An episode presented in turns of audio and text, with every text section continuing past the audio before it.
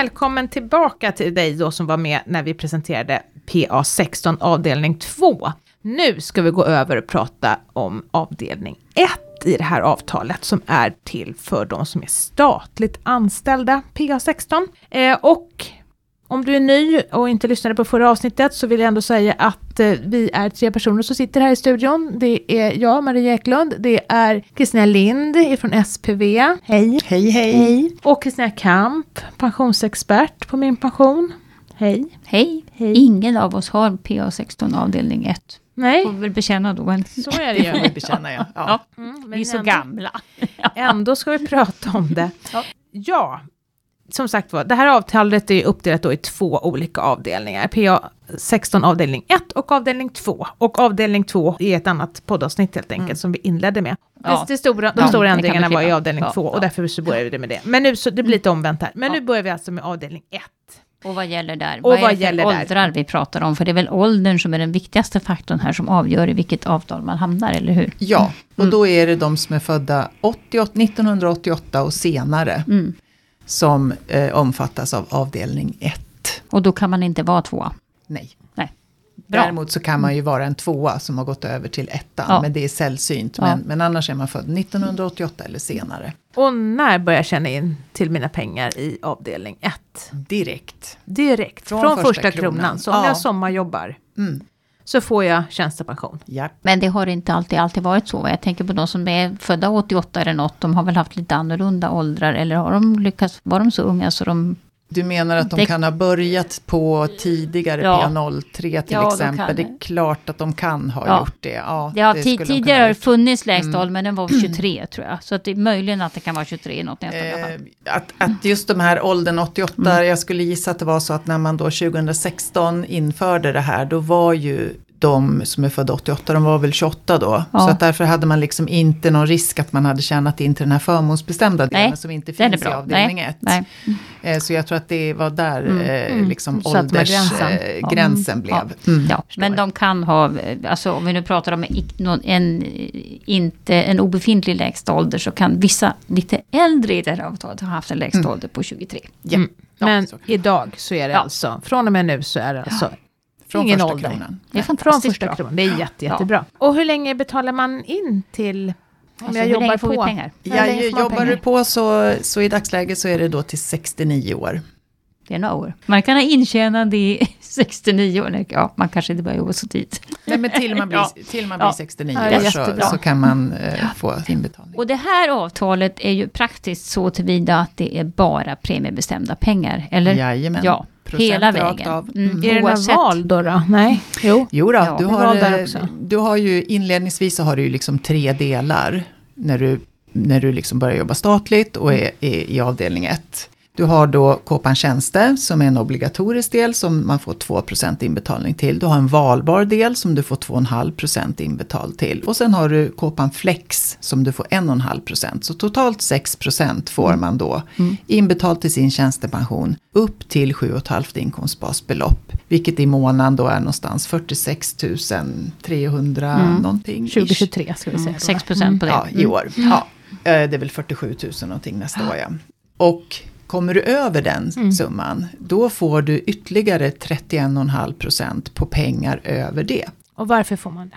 Det får man ju då för att då ska det kompensera att du slutar få inbetalning till allmän pension. Så att då sticker ju tjänstepensionen iväg ordentligt. Så nu kommer räknenissen i mig. Har vi ett exempel om man tjänar 55 000, hur mycket handlar det om då i tjänstepensionsinbetalning varje månad? Ja, då får man ju smaskigt mycket pengar Ja. alltså. Då får man ju 5 641 kronor har min lilla räknenissa i huvudet räknat ut. Varje månad? Varje månad. Det är ju ganska bra det faktiskt. Mm. Fast å andra sidan ska man leva på de där pengarna i 25-30 år eller vad det är för något. Så det, det behövs nog. Ja, det är ju lite olika uttagsregler för, för delarna men, men vi brukar ju alltid säga att livet ut är ju, är ju kanske det man ska satsa på. Ja. Med ökade livslängd och så vidare. Ja, ja. Mm. Ja. Ha, nej men det där låter ju riktigt bra. Jag tänkte på de här valen då. Ja. Var gör man dem? Det gör man på spv.se. Man Mm. loggar in där och så kan man göra sitt val för den valbara delen. Det är bank-id och personnummer som Jajamän. på alla andra ställen. Ja. Också en möjlighet naturligtvis att beställa en blankett och göra det på en gammalt traditionellt sätt. Så att, Om man vill Och, det. och det kommer en liten på, när man, om man nu så att säga inte riktigt vet, tillhör det här avtalet eller inte, då, då när man är nyanställd så får man en Ja. liten, ja, ja, man får ett brev från oss Ja. där vi säger grattis till din tjänstepension och så får man en tydlig instruktion om att man kan välja för den här valbara delen. Mm. Ja. Men att man inte behöver om man inte vill, för att det har vi ju också många som tycker det här är jättejobbigt, att man ska behöva välja. Så var där- hamnar pengarna då? Då hamnar de i en traditionell försäkring Mm. hos Kåpan tjänstepension, där de andra eh, obligatoriska delarna ligger. Då. Mm. Alltså Kåpan tjänste och Kåpan flex ligger ju där och då får man en Kåpan valbar, heter den Men, men då kan man säga så här, om jag fattar saken rätt, att egentligen är det bara 2,5% av de där 6 procenten som jag kan välja var jag vill ha pengarna placerade Ja. någonstans. Det andra blir automatiskt i en traditionell försäkring. Jaha, spännande. Vad händer om jag blir sjuk då? Då får du fortsatt inbetalning till din tjänstepension. Mm. Eh, och då pratar vi om vanligt sjuk-sjuk. Sen, eh, sen kan det ju hända saker om man blir långvarigt sjuk. Mm. Men eh, det är ganska så förmånliga inbetalningar Mm. även där. Om jag får barn då? Och jobbar deltid och sådär? Ja, samma sak där. Så länge det är inom den som vi kallar för föräldraförsäkringen, lediga tiden, så eh, får man fortsatt inbetalning. Eh, Är man däremot lite längre, eh, jobbar deltid och kanske är vanligt tjänstledig, då blir det ju också lägre inbetalning eftersom det är procent på utbetald lön. Då Men hur funkar det här då? Alltså ledighetslagen den gäller ju då upp till barn i ungefär åtta år. Och då kan man alltså egentligen, om man, är det så att har jag jobbat heltid innan jag får de här barnen, då får jag alltså en fullt inbetald tjänstepension tills barnen är åtta år. Men om jag har jobbat halvtid innan då? Ja, det är ju samma sak egentligen. Eh, om du har jobbat halvtid så menar du att du har en, en eh, deltidsanställning? Ja, jag då, menar eller? att jag har deltidsanställd. Då, får Ja. ju, då kan jag ju inte få liksom en... Nej, en, du får ju nej. på den lönen. Ja, Ja, så tipset är väl verkligen att gå upp till heltid innan du skaffar barn. Typ. Det kan man det så absolut. Ja. Visst, det är väl Ja, det kan vara bra att tänka på. Det är inte Ja, alla ja. som tänker på pensionen när de är liksom i den åldern. Nej. Men sen är det det här då eh, med efterlevandeskydd som ju också brukar bli aktuellt när man bildar familj. Vad händer om jag dör? Det är som jag dör när jag eh, så att säga fortsätter fortfarande är anställd och även Ja. sen. Ja. Det är hemskt att behöva tänka på det men eh, jag tycker det är bra också att man gör det. För Mm. många är ju helt eh, ovetande om att man kanske behöver se om framförallt när man får barn. Mm. Eh, nu är det så att så länge du är statligt anställd så finns det en efterlevande pension i anställningen och en tjänstegrupp liv som man också skulle, skulle det hända något så faller det ut till familjen. Mm. Det vill säga när jag fortfarande jobbar. När du fortfarande jobbar Mm. statligt, ja. Eh, sen har du ju då möjlighet att lägga till återbetalningsskydd på de här olika delarna då i din tjänstepension. Och då väljer ju det per del, så Mm. att du kan lägga till återbetalningsskydd på en eller alla tre till exempel. Och var gör jag det någonstans? Det gör du där pengarna finns. Mm. Så att eh, är det de obligatoriska delarna då är det Kåpan tjänstepension man gör det hos och där kan man också logga in och göra det. Eh, och sen den valbara delen då där du har valt att lägga den. Och då kollar du på min pension eller också kollar du väl hos SPVD? för Ja då, vi, det. Mm. vi loggar in hos oss och ser ju vart du har pengarna, Ja. alltså vart du ska vända det någonstans. Mm. Men om jag får ett nytt statligt jobb då? Vad händer med min pension då? Får jag ta med mig den? Jajamän, då fortsätter du tjäna Mm. in till den bara. Mm. Mm. Fast jag får ett nytt försäkringsnummer va? Eh, nej, om de, om de överlappar varandra, på. Ja. om de går kloss i kloss så blir det ingen ny. Nej, vad skönt. Nej, ja. nej. Och jag ska inte svära på det, men Mm. det skulle kunna vara så att du faktiskt fortsätter tjäna in till den också. Eh, jag tror att det finns en tidsgräns, nu ska Mm. jag inte svära på det, men typ vid fem år eller något sånt där, om du räknas som ny i staten. Mm. Eller fortsätter. Det finns ingen samordning här som jag behöver känna till heller va? Eh, nej, Nej, här är det ingen sånt. Nej. Nej. Det här är ju liksom så rent och fint och Det är så enkelt. härligt. Ja. Det är så enkelt. Det är det här som är så fint tycker jag. Ja, Ja. vi tycker också om den. ja. Ja, arbetsgivare brukar ju gilla det här för då vet de ju faktiskt vad som ska betalas ut. Eh, annars om man har en förmånsbestämd pension så kan det ju vilja sig illa så att den här som får den här pensionen blir 110 år och då blir det ju dyrt för arbetsgivaren. Ja, det är ju, ja. Ja, på vårt avtal så fungerar det ju så att eh, arbetsgivaren gör ju en slutbetalning eh, när man går i pension. Mm. Ja. Så att sen, eh, sen kanske inte drabbar Nej. arbetsgivaren. Nej. Eh, men, men det kan ju vara svårt för arbetsgivaren att veta hur mycket det kommer att kosta med en förmånsbestämd del. Det är mycket enklare för avdelning 1. Ja. Då går det lätt att räkna ut. Och nu är de här i avdelning 1 väldigt unga fortfarande, men tiden går ju så att eh, när kan man börja plocka ut pengarna då? Då är det från 63 år, Mhm. som det är just nu i alla fall. Eh, Följer det med de här, eh, den allmänna pensionens lägsta ålder, eller hur är det tänkt? Mm, nej, det är skrivet som det är Ja. skrivet. Ja. Det är 63 år Ja. i, i avtalet, men man kan ju gissa att det, det försöker att hänga med lite grann där. Det är faktiskt ganska högt. Jag skulle säga det är högst av alla de här stora fyra tjänstepensionsavtalen så får de i staten vänta längst med att få pengarna. Okej, 63 får man vänta då. Kan man Och- jobba deltid de sista åren då, undrar jag? Kan Jajamän. man vi jobba när som Kristina? Jajamän. Ja. Ja, det är ju fördelen med de här premiebestämda pensionerna, att man är inte lika beroende av att tjäna pengar de sista åren. Framförallt så är ju den här Kåpan Flex då, Mm. den är ju tänkt som en eh, sån försäkring som man ska kunna använda i slutet av sin, sin arbetsliv eh, för att gå ner i tid Ja. inför pensionering. Därför är ju också den eh, konstruerad så i sin möjlighet att plocka ut. Mm. Den kan man plocka ut på så kort tid som ett år. Oj, Det är ju en lägre procent i inbetalning så att naturligtvis kommer man ju ha en mindre peng där. Mm. Men du ska kunna liksom jobba med den på lite annorlunda sätt. Så att den, den kan du plocka ut så kort tid som ett år. den var flexibel. Den är flexibel, så heter den ju så Ja, också. ja, ja. ja. ja. Då kan du ju välja om du nu vill gå ner i tid, eh, låt säga tre år innan du ska gå i pensionering. Då kan du ju plocka ut den på tre år. Ja, eller sluta ett år tidigare och leva på de där pengarna. Jajamän. Ja, det var kul. Det var en nyhet, det visste inte jag. Eh, men däremot den här gamla delpensionen som har funnits i staten, den är överhuvudtaget inte aktuell för Den de här. eh, är inte aktuell för Nej. de här. Det har den inte heller varit då sen 2016 när P16 kom. Mm.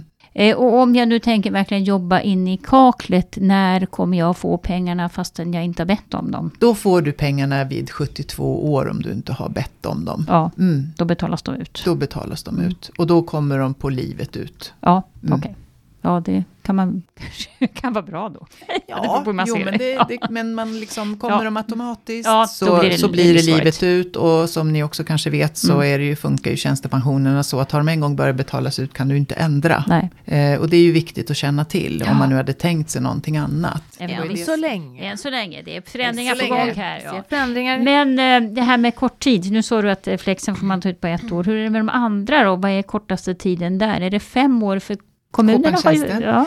Koppartjänster får man plocka ut på fem år Ja. som kortast. Den valbara delen som kortast på tio år. mm. Så Okej, att det är lite olika där också. Mm. det är mycket hålla det. Men ja, fast kommunerna Mm. har ju tio år överlag nu. Ja, Hela linjen. okej. Så det, är, det händer grejer på pensionsområdet i tjänstepensionerna. Det gör verkligen det. Men de flesta är ju väldigt positiva grejer tycker jag. absolut. Ja, vi ska väl också säga det att man, det här efterlevandeskyddet, man måste ansöka. Det är ingenting som är automatiskt. Exakt. Nej, men då har vi väl, då har vi klarat av det. här gick Ja, det gick raskt väldigt avtal. snabbt med, med detta. Det- är rent och fräscht avtal. Ska vi tipsa om den här snurran som ni Ja. har också? Det tycker jag vi kan Mhm. göra.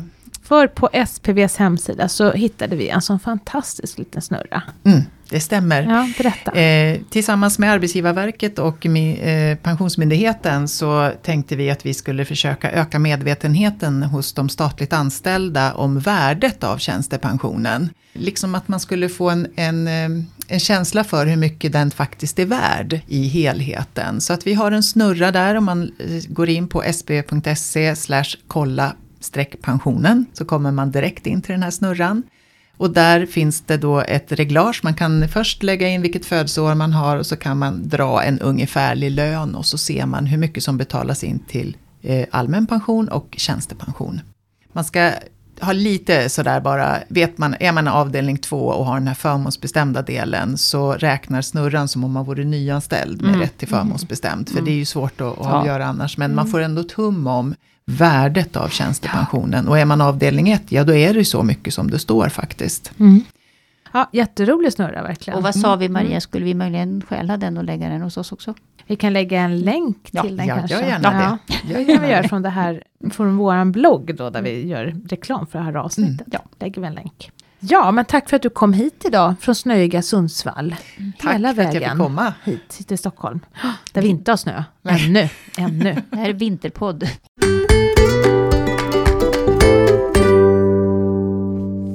Och då har vi kommit fram till veckans fråga och den kommer ifrån Stefan som är sugen på att flytta till eh, Portugal när han blir pensionär. Och eh, han har ju hört att det ska vara så förmånligt då att flytta till Portugal för pensionerna. Men frågan är, är det det längre Kristina? Nej, det går rykten nu på stan, höll jag på att säga, om att det händer grejer. Eh, Portugal har det pratats om jättelänge. Ja, liksom exakt. Framförallt om man har jättemycket pension, så liksom, då åker man dit och så tar man ut en tjänstepension på fem år och betalar i princip ingen skatt på Mm. den. Och så, ja. Det har varit en riktig snackis.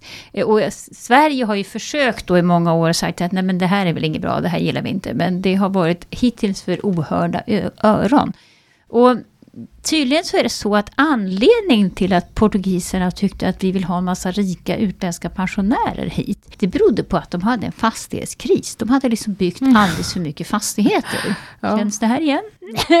ja, och vad gör man då? Jo, man försöker locka folk att bosätta sig i de där fastigheterna. Ja, och vilka har råd med det då? Jo, utländska pensionärer, i synnerhet om de får löften om skatterabatter. Det här var ju jättesmart. Ja, ganska smart. Absolut. Ja, det var för ungefär tio år sedan.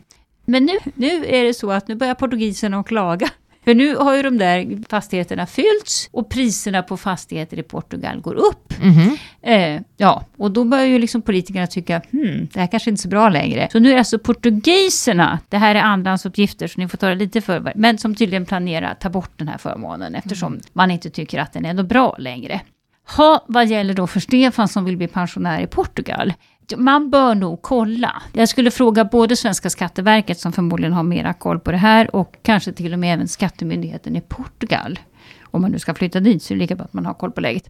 Eh, för här kommer det förmodligen att finnas alltså övergångsregler. Alltså att har man väl bosatt sig och bor man redan i, i Portugal så får man förmodligen behålla sina förmåner.